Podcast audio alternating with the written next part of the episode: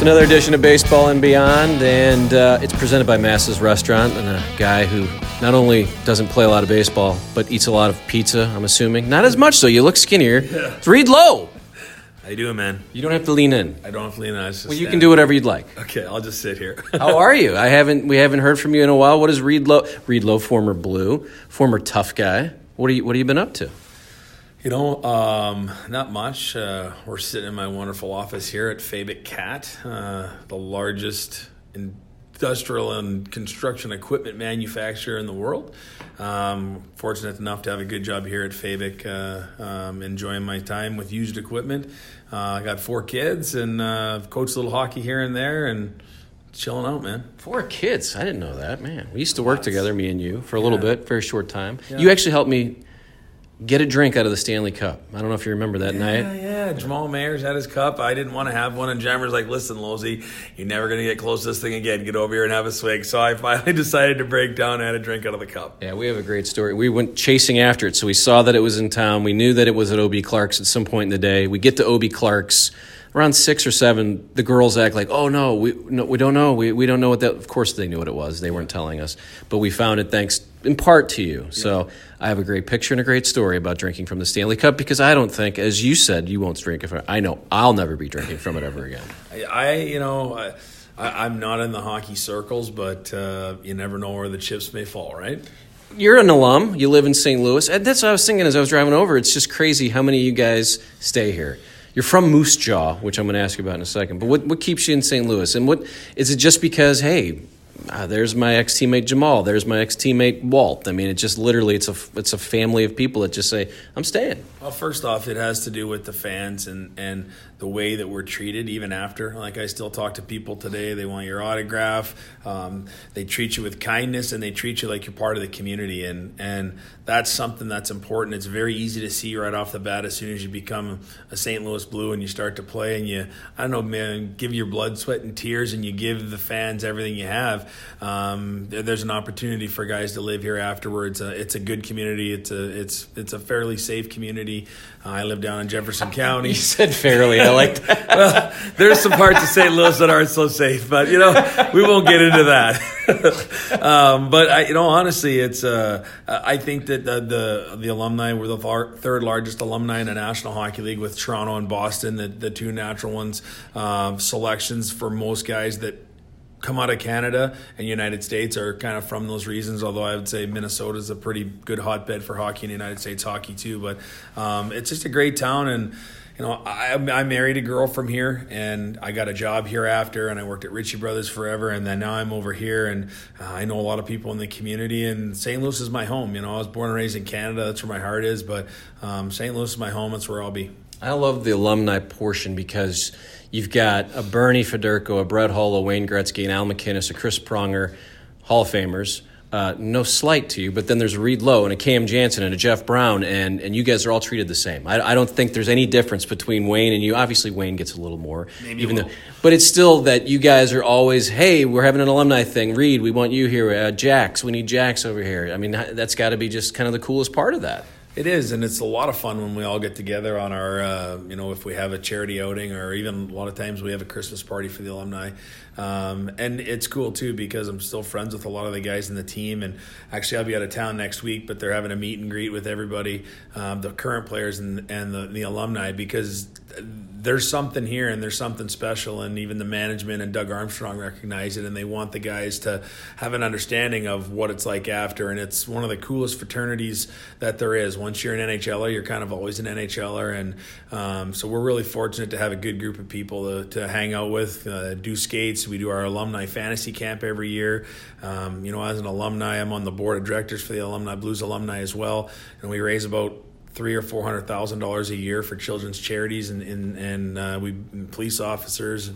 And uh, and and so I think it's important for us to be a part of the community, but also give back and um, make sure that uh, we continue to keep the, the the alumni name a good name like it has been from guys that started like Bobby Plager and Noel Picard and uh, all those guys that lived here for so many years, and then into John Wensink. And, you know, really, to be honest with you, not to go off, but, um, you know, a couple of years ago, five kids were drafted in the first round. And I think that the Blues alumni, the old guys, the John Wensinks and the Larry Pateys and uh, the Mike Zukes and the Bruce Afflecks that were a part of, uh, uh, building hockey in St. Louis. Really, that those are the guys that really truly deserve the credit for that because they were the ones that that came and they stayed and they they got their kids into hockey and um, they taught hockey and. Um, those were all Canadian guys that came down to the St. Louis and stayed here and, and developed hockey in St. Louis today. And St. Louis is definitely one of the top communities in the United States for hockey, without question. That's fun as a fan to watch, um, you know, Stastny's kids. And then Tkachuk's kids and McRae's kids. It, it, really is fun to see that. But uh, let's talk about your your career. Uh, so, big fighter, obviously, that was sort of how you came up. When when did you realize uh, that that was going to be your path? Like, when did you know that in juniors, uh, as you get drafted by the Blues and you're kind of coming up, that this is what's going to happen? You're a big guy, obviously, probably a big goal scorer too. So you have to decide between. I'm kidding, but when did you know? I mean, was it always this is I'm 15, I'm bigger than all these other kids. This is what I'm going to do. Well, I, it probably started when I was 17 years old and I went to my first junior camp in the Saskatchewan Junior League. Um, it was an American-based team in Minot, North Dakota, and the funny part is, is I was the top point getters on my team growing up. Now I was always on the tier two team, and I knew that. Yeah, the midget double A team I played on. There was a midget triple A team. I was the last cut on that team, and the midget double A team that year I led that team in scoring goals, everything, and I also led them in fights because I was the big guy that had to stick up for the little guy. Now in midget hockey nowadays, you'd be suspended for the rest of your life if you got in a fight, but back then we just get kicked out of the game, and if we did it too many times in a row, we might get a little suspension here or there. But uh, it was something that was more allowed than it is today, and so I went to this camp in Minot, North Dakota, and in the inter squad game, I scored four goals, and the toughest guy on the team from the year before called me on, and I said no. I really didn't think I needed to fight him until he punched me in the face, and I thought, you know, I better do something here. So I dropped my gloves and I beat the piss out of him. and I'm sitting in the coach's office after, and I'm not expecting to make the team. I'm expecting to jump in the truck with my mom and my dad and my buddy Chris Burke, and we're going to head back to Moose Jaw, and I'm going to play midget AAA hockey. And uh, what actually happened was the coach said, "Hey, do you think you could do that again?" And I said, "Score four goals in one game." And he's like, "No, that that's nice little caveat, but he's like, can you fight like that?" And I said, "Does it mean I'm going to make the team?" And he said, "It definitely could." I said, "Well, you point them out, and I'll take them out." And literally that year, um, you know, in the Saskatchewan Junior League, you got kicked out if you got in a fight, but he'd literally tap me on the shoulder and say, "Go get number two. And I would just pay attention to the times that he was telling me to go do something like that. And I kind of just started to grow into the role. And I went through times in my hockey career where I had a decent amount of points. And, you know, I wasn't a guy without skill. Skating was always my biggest problem. But um, in junior, in that, in in Western Hockey League in junior hockey, I played two years in my hometown of Moose after I was done in uh, in Minot. You know, I had uh, 12 and 16 goals. Um, in, in those two seasons. Um, and then my third year in the minor leagues in uh, Worcester, Massachusetts, where the state charges Adela 25. Uh, I had 12 goals, 18 assists, 22 fights, and 270 penalty minutes. So a little mixture of everything. And you know when you a get modern day Gordie Howe. Yeah, well, in the minors, a modern day minor league Gordie Howe. Uh, but you know, I, I, you know for me it was uh, I, I, wanted to make sure that I improved my skills all the way along. Um, you know, you look at some of the guys guys in the 80s that almost and even more in the 90s as I was starting to come into the league that almost fought their way out of the league. Um, there just wasn't there. If you were a liability on the ice, um, you weren't going to get in the ice. And I wanted to be somebody that was a regular in the lineup that wasn't a continued healthy scratch. If the other team didn't have a tough guy, like the Red Wings didn't a lot, so I just wanted to make sure that I was. Uh, I was valuable and and there was a big value for me because of the way I played on the ice and my toughness and and my ability to fight and the guys wanted that on the bench so it was up to me to make sure that I worked on my skills so that I wasn't a complete disaster out there and a liability and the team was shorthanded. So you get to the NHL on that kind of that path. Tell me a little bit about each night knowing I mean I looked at your your game log from the first season. You had a fight, I think, every night. I mean, literally, Matt Johnson, I think, is the first one I looked yeah. at, and then Ian Laperriere is the next one each time. So give me the, the thought in your stomach. I mean, you have your, your major debut in the NHL, but now you know what the, the, the role is. I mean, there's going to be butterflies just for anybody playing in their first game, but also knowing that you're probably going to have to drop the gloves. I would just think, like, I'd have butterflies, but I guess when that's your job, that's the job, and you're ready to take an ass beating if need be, or beat someone's ass if need be. Yeah. It, well, first off, uh, and, and I only know this because if you watch YouTube enough, they show the stats on the video, but I think I was in nine fights in my first nine games and 17 fights in my first 26. And I remember talking to Joel Quenneville, who was a coach at the time, you know, as I was in the middle of the streak, seven games and seven fights, and he called me in the office and he's like, is it your goal to fight every single night this season? and I said, I turned around, I said back to him, I said, is it your goal to have Keith Tkachuk score every night this season? And, you know, just to kind of be funny. And he kind of looked at me and laughed and said, well, yeah. And I said, well, that's my job. You know, you want, I want to do it and I want to show you guys that I'm going to do it. And I want to show my teammates that I'm going to be a part of it so that they can feel better and that we can have a safe playground for everyone to play on, uh, you know, and, so um, you know it does dwindle down. You you do start getting into hockey more, and it, and as the season grows on, uh, there's no way you could get in a fight every single night. It's uh, I'm sure there's been some guys in the minor leagues that have put a good effort at it, but in the National Hockey League level, it, you know as you start to settle in and you start to play a little bit more, and the fights become less as we've all seen toward the end of the year and definitely into the playoffs. So um, you know, but the day to day grind of it. Um, you know, my dad always told me about Dale Carnegie and day tight compartments. You know, it's uh, it's one of those things that you just got to kind of compartmentalize. And um, there was lots of nights I didn't get to sleep that well. There was lots of days that, um, you know, especially we were playing Georges Laraque and the Edmonton Oilers, that I knew there was probably a nasty coming to me that night. But you know, it was part of what I signed up for, and you know, I still went after it every night. And and you know, every once in a while, maybe David gets a chance to beat Goliath, and and so you always got to be careful. But I wasn't just scared of Georges Laraque. I was, I was, I was scared every single time that, and I, I don't know if "scared's" the word, but you know, I, I was always worried about what could happen. Like when you take a look at the NHL and the 30 teams, well, 31 now, and 30 back when I played, and the fact that those are the 30 toughest guys on skates right? And it's the only legal bare knuckle fighting in the world. you know, when you really take a look at what hockey fighting is, and these guys are good. They've trained for it. I train for it. I box for it. We wrestle around. Um, we strengthen our cores so that we can be on be that guy on the ice that intimidates the other team and protects our our guys. And you know, for me, I was never a fighter. I was always a protector. I tell people all the time, and 10 years of pro, four years of junior, I was probably in somewhere between 275 and 300 fights. Um, and I've never been in a street fight in my life. Um, it's just not something I do. I would always do anything I could to get out of the, the fights that seem to come my I was way. say, would that happen out in this? Um, yeah. yeah. I mean, you're, they see you on TV that night. Hey, let's see. Let me see what I can do with Reed Low. I'm, I'm a big guy. And always, I always tried to outsmart the guys. Uh, usually, those guys that already had a few cocktails, and I was just getting started. So, um, I would that guy would come up to me, and I'd put my arm around him and say, "Listen, you know, I'm not very tough onto the street, but I could use a bodyguard tonight. And why don't I put all your drinks on my tab tonight, and you can just take care of me?" And next thing you know, I had a friend in every bar. It was actually it was really nice. That's a great idea. Uh, all right, we're going to get back into this interview with Reed Low in a moment, but uh, I want to let you know it gets a little interactive coming up. We talk about some of his fights, we look at them from YouTube. So if you're interested in seeing the fights that we're referencing here, oh, there's a bunch of ways. You can just uh, go to YouTube, search ST Weekly, S T W E E K L Y, formerly Sports Talk Weekly, my cable access show, but put that in the search and then go to my page and I'll have a playlist of the four fights we show and look at and you can watch along with Reed as he talks about these fights. It's kind of fun to get his perspective as he fights Ty Domi and Darren McCarty. And then there's a fight uh, with a Boston Bruin that is just uh, hilarious to watch. So the easiest way is just go to YouTube, subscribe to my channel over there too. It's ST Weekly and I'll have that playlist in there.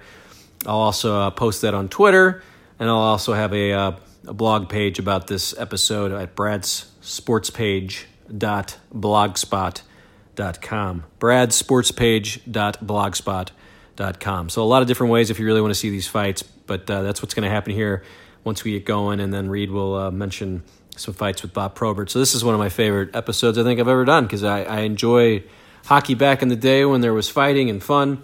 So, uh, once again, YouTube, search ST Weekly. I'll have a playlist called Reed Low Fights and I'll have them in the order that we look at them coming up uh, here on the show. Want to talk about uh, first give thanks. I don't normally uh, ever get a chance to mention the uh, theme song, but the Trip Daddies.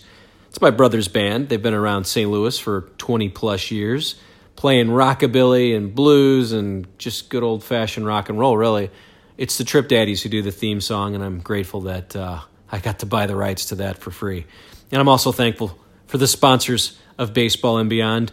Sounds like we got a few coming on board in 2018. 2018 is going to be a big year, but the big title sponsor, they've been here since day one. It's Massa's Restaurants. Five locations in St. Louis. MassasSTL.com is where you can find the menus. Take a look at those specials the pasta, the pizza. They've got seafood, they've got steaks. Oh, it's so good. I'm going to go there over the holidays. That's my plan. I haven't been in a while. It's time for me to get over. Talk to those waitresses and waiters. They're just the nicest people. They make you feel like you're at home. Maybe I'll go with a big group. Maybe I'll just take my lovely lady friend over there for a romantic getaway dinner. But it's Massa's Restaurants, five locations in St. Louis. And lastly, uh, my Twitter page is Brad Straubinger. I give more updates about some of these podcasts. So follow me over there if you want to be up to date as to when the newest and latest podcasts are coming out. Uh, and also, it'd be very nice if you're a regular listener. It looks like we got a few regular listeners. I do see a lot of people popping through as I read the counter, which is very exciting that people are listening to these. I appreciate that. But go to iTunes if that's where you are listening and just give a nice uh, five star rating. Maybe say something generous. I'd like to see it in the search. Baseball and for sand beyond do something nice for me on this holiday season. Yes, help your podcast friend, Brad Straubinger. All right, so now uh, we'll take you back to the uh, episode, and we're going to start by looking at uh, a fight with Ty Domi. I erroneously say it's Ken Wilson uh, calling this fight, but it's uh, one of his first fights of his career. And it's Domio, of course, with Reed Low. Reed Low, as I mentioned earlier, seven straight games with a fight. There we go. Tell us a little bit about this fight here.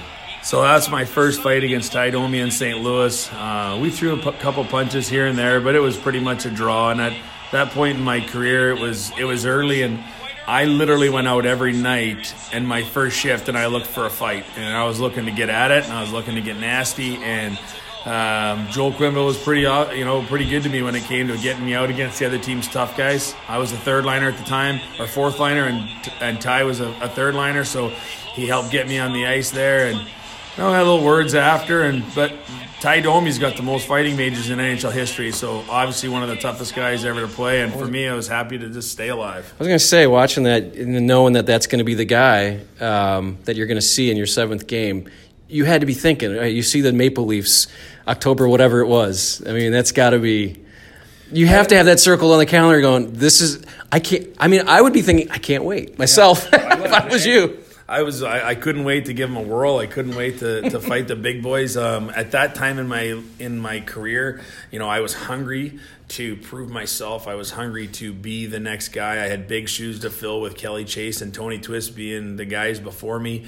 Um, you know, obviously Tony Twist was one of the toughest guys probably to ever play. So um, I wanted to get out there and I wanted to let everybody in St. Louis as well as the guys on my team know that everything was going to be okay. And uh, that is, you know, if somebody got a liberty taken against them, someone's going to have to pay the piper. And, you know, my coaching staff was good to me when I needed to go out there and, and set the tone. Um, they gave me the opportunity to do it. So um, Ty Domi was as tough as they come. Yeah. Uh, you know, Bob Probert in his fights, uh, Bob Probert's probably is the toughest guy to ever play Did hockey. you get him? Did you? Yep. Okay, Yeah, I looked for that because. I didn't know if you had Well, he was that. with the Blackhawks then. Very And end that of his was, career. That was, that was my fourth game. Okay, I gotta I find thought- that. I looked at. I thought okay because I was looking at your careers. I thought Bob may have.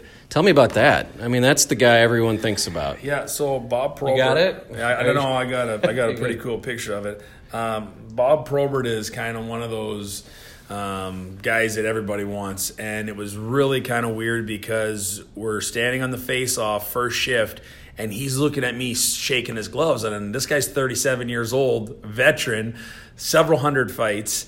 And he's looking at the rookie because I had been in four fights in four nights already, and I had the most fights in the NHL, and I'd racked up some penalty minutes already, and he's like, "All right, new kid's coming," so he's already geared up, right? So I was a little bit intimidated right off the bat, and I just dropped my gloves with them, and uh, I managed to stay, you know, alive like I did in, in all my fights. Uh, but you know, I'm on my Instagram account here. I've got a pretty cool, pretty cool picture of of me and uh, and me and Bob. Do you talk to him after the game at all? I know. I I mean, didn't talk to him after the game. Uh, there's me giving Oh, Bob a is. pretty nice overhand right. Good picture. And then I him low low. uh, Do you want people to know your Instagram account? Yeah, sure. Low read thirty four. Great picture. You got to go check this one out. Uh, he's punching Bob Probert in the face. And a then right after that, I hit him with an uppercut, and he went kind of flying into the glass. And then the refs broke it up, and then he was saying some nasty words to me, and but he was going to kill me next time I got on the ice against him. And I never ever fought him again, thank goodness, because he was pretty pissed off that he didn't beat the young kid up. So I, I managed to survive that one too. But you know, I, I fought them all. You know, um, Donald Brashear. Um, Ken uh, belong or uh, um, Ken Baumgartner, like just whoever, Yeah. like it didn't matter who it was. Look at one more here. That was. I'm sorry. That was not Ken Wilson. Uh, that was the first fight. I'm going to just play a little Ken Wilson for people to hear his voice here. He has a goal, and now Manson has his first of the Ty season. Domi fight here. Now fight breaks out. Reed Low and Ty Domi. Here we go. And that one, Go ahead. and that one, he. Uh, He jet, that was a face off right there at the beginning I- of a period. I called him off. I called him on, and he said no. And then as I started to skate away, he kind of jumped me, and that's when he was kind of spinning me around. And then this one was a little bit more in, engaging. This actually was the game that we came back from five nothing in the third period. This fight happened with about four minutes left in the in the second period. It was four nothing, and I went out there to try and get the boys spark. So so Ty ended up fighting me, and then they scored again at the beginning of the third period. And then there was about 15 minutes left, and uh, we scored five goals. And then Jokin, what the heck, scored in uh, overtime uh, to complete the comeback. So that was a pretty awesome game. Listen Kenny here. Jump in.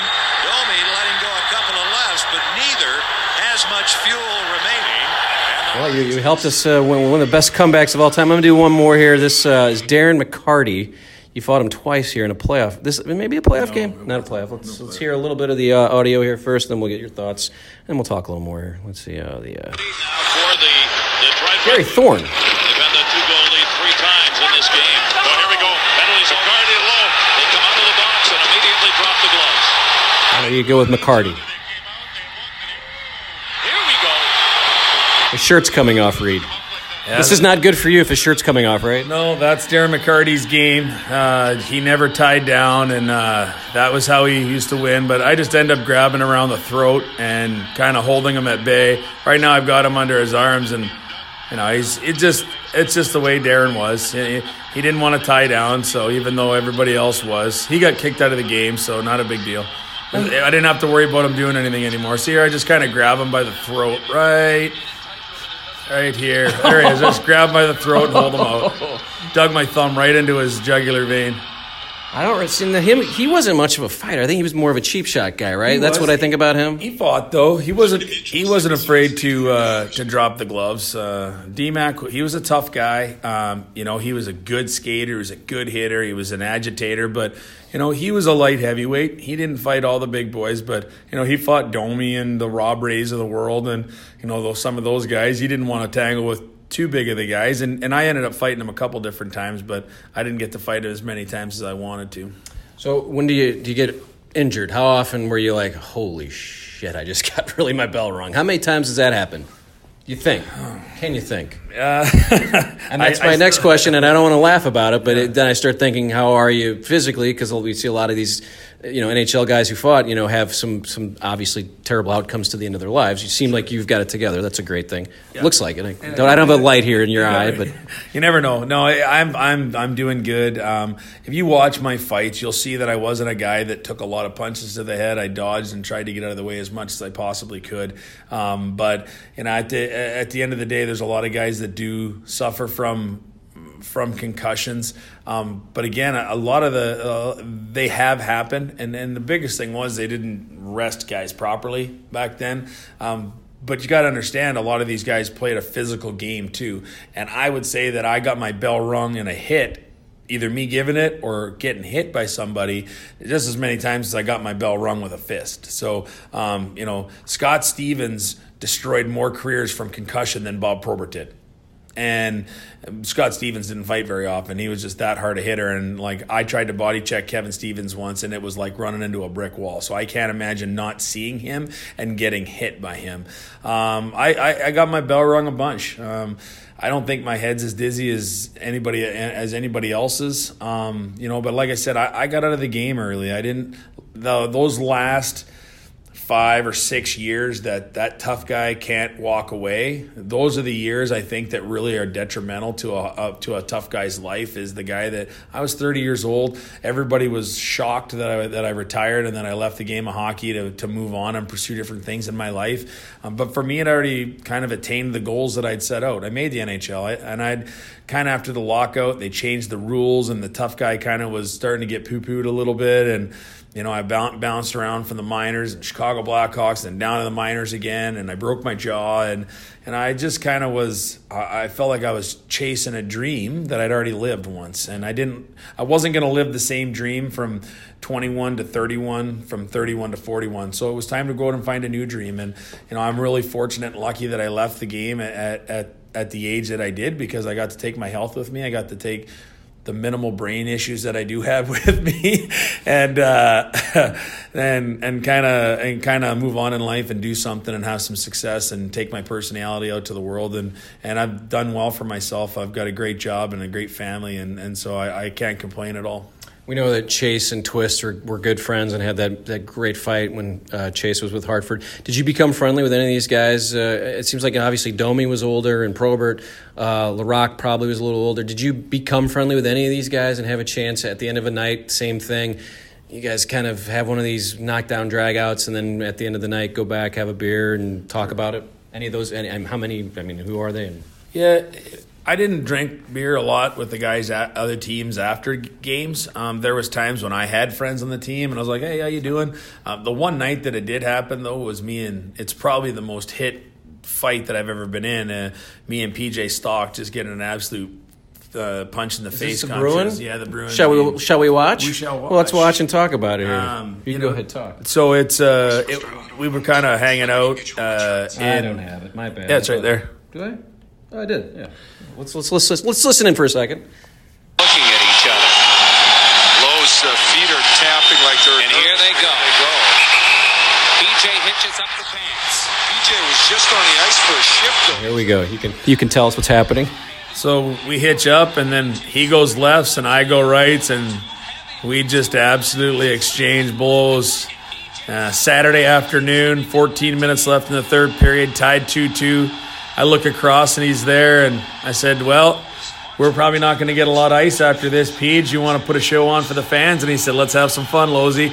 So we just absolutely went at it, and that night after, we ended up being at the same bar and we had a couple beers and we were taking pictures and stuff with people and um, you know I don't see PJ a lot but when I do uh, we give a brother hug and and I fought him probably eight or ten times in my career and you know he's another kid pound for pound uh, one of the toughest guys ever to put hockey skates on like he's We're gonna have. I'm gonna make people watch that. This is must viewing. Before you listen, you have to go watch that fight. Yeah, it was. It, it's the one that everybody watches when people talk to me about my fights. They're like, oh, I seen that fight of you and PJ Stock. Man, you guys were slugging it out, and it was just a. It was just a. It was a good old punch in the face contest, and uh, you know, I think he got, he took more than I did because his arms are a little bit shorter, but uh, it still it still looked good. So, so you guys say, let's put on a show, let's beat the shit out of each other, and just throw punches at each other's face, and then we'll go meet at the bar and take pictures with people. Yeah. That's my favorite story ever. I love that. It's crazy to me. It's uh, it's really funny. There's it's it's really kind of interesting because there's not a really when it's when it happens like that. There's not a grudge. We both we both understand what we're doing. We both understand what we have to do. Um, a lot of times.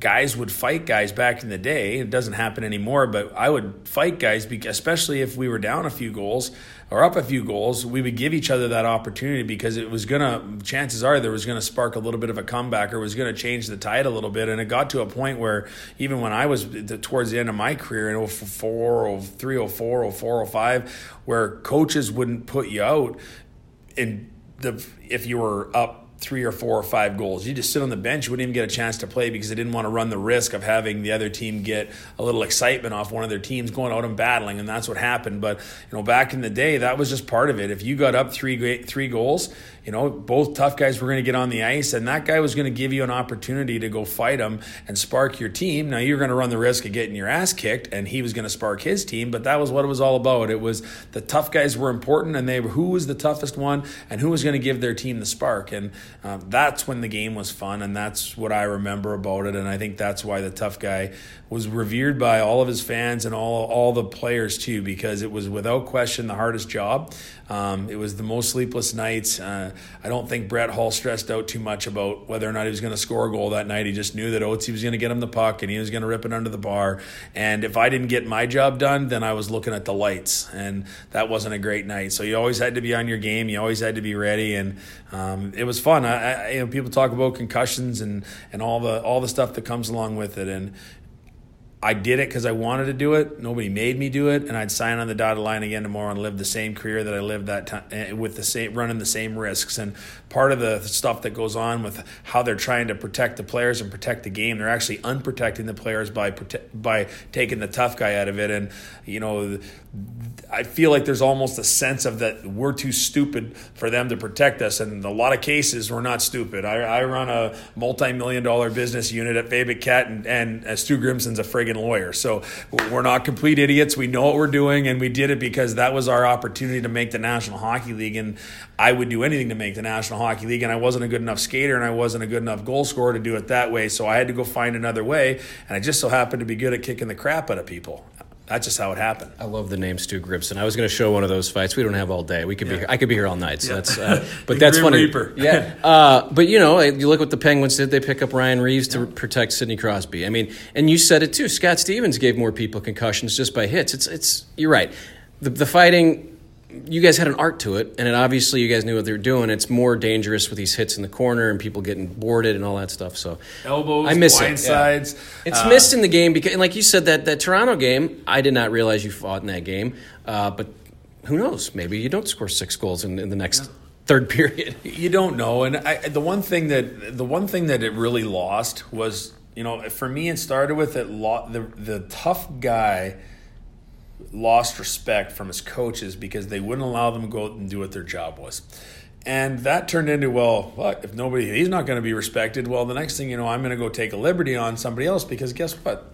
That guy's to not, you know, he's to, like, tough guys were actually saying no to fights because they were scared that their coach was to give them trouble or not play them the next game. And that's not a, that's not a good position to put a guy in because you're starting to mess with the psyche that it takes. And chances are none of those guys were tough guys that know what it was like to have to get yourself prepared and be able to flip a switch from laughing and joking on the bench to have to get pissed off and go beat the shit out of somebody. So that's the part that really got lost in the way. And now it's even developed even more because guys don't have any accountability when it comes to you know crackback hits when a guy's back checking and a guy cuts across the middle and he's not looking and guy just absolutely buries him. Chris Neil's done it. I don't even know how many times. Two minutes, come back out in two yeah, minutes. No big deal, right? And and and you know all, all, all it has to happen is the tough guy's going to come out. He's going to grab me.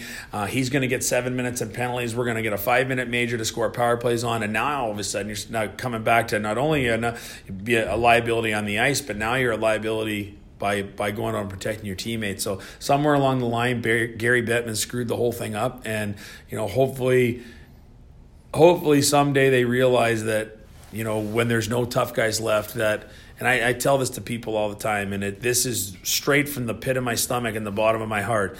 They're not giving guys an opportunity that, in my opinion, appreciate their what they've been given in hockey more than anybody else because if they didn't have that role, they'd I'd have never made the NHL. So my appreciation level for not only that role, but being able to to mingle and be a part of guys that are Hall of Fame NHLers, it's almost like kind of winning the lottery. And you know, for me, that kid that that is willing to do anything that it takes to make the National Hockey League is not going to get an opportunity to do that down the line. And and if you take a look down the line the tough guys are the first ones to the charities. They're the last ones to leave. They're the most social. They're the most they're the most apt to have a conversation with somebody. As players too, As you and players. Twister and Chase, you guys were always like that. Always like that because Except again, Cam, I didn't like him so much. Just kidding, I love Cam. You know, Cam's the same way, right? He's a little bit turbo. Uh, he's a little bit quick-minded, uh, but again, he, he wouldn't he would never say no to an autograph, and he would never say no to a conversation with somebody. And again, it's the appreciation level. Um, and hockey players in general are pretty good, a lot better than baseball players and football players. But um, again, I, I think that tough guy is going to be missed someday. Uh, and then once it completely becomes extinct, or there's very few around, and they see the ruckus that they've actually caused in the National Hockey League hopefully at that point they'll lift the instigator rule it's going to take a long time to get it in because right now what's happening is they're not getting these kids developed as tough guys in the younger leagues they're not even letting them on the teams um, they don't want them around um, so if they ever decide they want these tough guys to come back and they want to bring the enforcer role back, it's going to take a long time, and who knows, it might not even be able to re, you know regurgitate itself at that point. Yeah. Got some few more minutes here. Sure, I appreciate the time. I want to talk about some of those teams you played on. Those were good teams. Yeah, you mentioned good Joel teams. Quenneville, so I def- definitely want to start with him. Um, I mean, he's going to be a Hall of Fame coach now. Back then, it was his first real job. What do you see the differences? And, and, and tell me a little, give me a good Q- Coach Q story. That Maybe the most um, down to earth. Um, I just remember being around him. And he was like a player. Like he still wanted to be part of your guys' little. What are you guys doing over there? Huh? You guys getting another drink? Uh, What's, what's good? He just seemed like he was enjoying himself, and still is. I mean, he's in his sixties, but he just seems like the player's coach. But if something has to be done, he's going to get it done. Yeah, without question. Joel's a great guy, and um, I think Joel's learned a lot about the game of hockey. And I think one reason why he's had success, you know, obviously when you draft like the Chicago Blackhawks have, and you sign guys that they have, and uh, you had the teams that they've had. Oh, Kane and years. show up at the beginning there? Yeah, that's that. That doesn't suck for him. So when you take a look at it from that standpoint, um, you know he's done a great job. He's a great coach. He's a player's coach, but he commands a level of respect, and he's always been like that. Um, you know, we Al MacInnis, Chris Pronger, you know, those were the leaders on our team when I was kind of going through there. Scott Mellanby was there quite a bit. Um, so those guys were those guys were legit captains, all three of them. So um, Joel had a good dressing room um, to balance things off, and uh, we we lost in the conference finals to the Colorado Avalanche, and they won the cup that year. So there's no guarantee if we beat them that we would have beat the Jersey Devils, obviously because they had a really good team with Marty and Net and Scott Stevens and Niedermayer and all the guys that they they had on their team. They were pretty stacked. Jason Arnott and uh, up front with uh, uh, Elias and just you know a really good group of hockey players and guys that played a lot of playoff games. And when you have the best goaltender ever to play hockey in your goal, it's it's easy to it's a lot easier than when you have a guy that you you don't trust as you've seen through the years. Usually the team with the best goalie wins the Stanley Cup. So you know we were really close. Um, we never really got back there. Had a couple second round appearances and then kind of dwindled off. And um, but Joel's a smart guy and and Joel's developed uh, into you know into a great coach. And you know who knows if he's going to make it past these next five years, or if he even wants to. He's been paid a lot of money. His so hair is about to. He's losing the hair. I too. remember if you look at the old pictures when I was playing and Joel's a coach, he had dark hair. It's funny now he's just a big old white man, so it's kind of it's kind of comical. But I always got along really well with Joel. He was always good to me. Gave me the opportunity to be in the National Hockey League, and then he gave me the opportunity to fight and stick up for my teammates when I needed to. So from that standpoint, I wish he would have let me have the experience of playing a playoff game. I never played any playoffs games, so um, that's the only. If I only had one thing that I could say to Joel is, man, I wish you would have just let me dress for one, so I could have felt what it was like. But no such luck, and you know, if that's the worst thing that happened to me in my hockey career, then you got to say she's a pretty decent one. Yeah, and uh, looking at those teams, it's Tkachuk and Demitra Pronger. You mentioned so Dougie Weight, Scott Mellanby. So give me a give me a favorite Walt Road story, and I'll I'll let you can think while I tell mine. I remember at, at one point I got to travel for a couple years with the team, and there was a little poker game that was played. And Walt's like, "Where are you going?" And we went into the room and never, thought we'd never see him again. At three in the morning, a knock on the door, and here's Walt with a wagon of beer, literally 70, 80 beers. And he's like, "All right, let's play." And we were about done, and so we had to stay and play because it was Walt, and he was going to take all of our money and then drink all of our beer, and then walk out. But uh, it just seems like this guy was so much fun to be around. Uh, I think a Hall of Famer. I, I obviously he's borderline, but uh, I, I you look at the numbers, definitely American hockey Hall of Famer. You have a favorite Walt story? Now that I've set you up here. Yeah, no, um,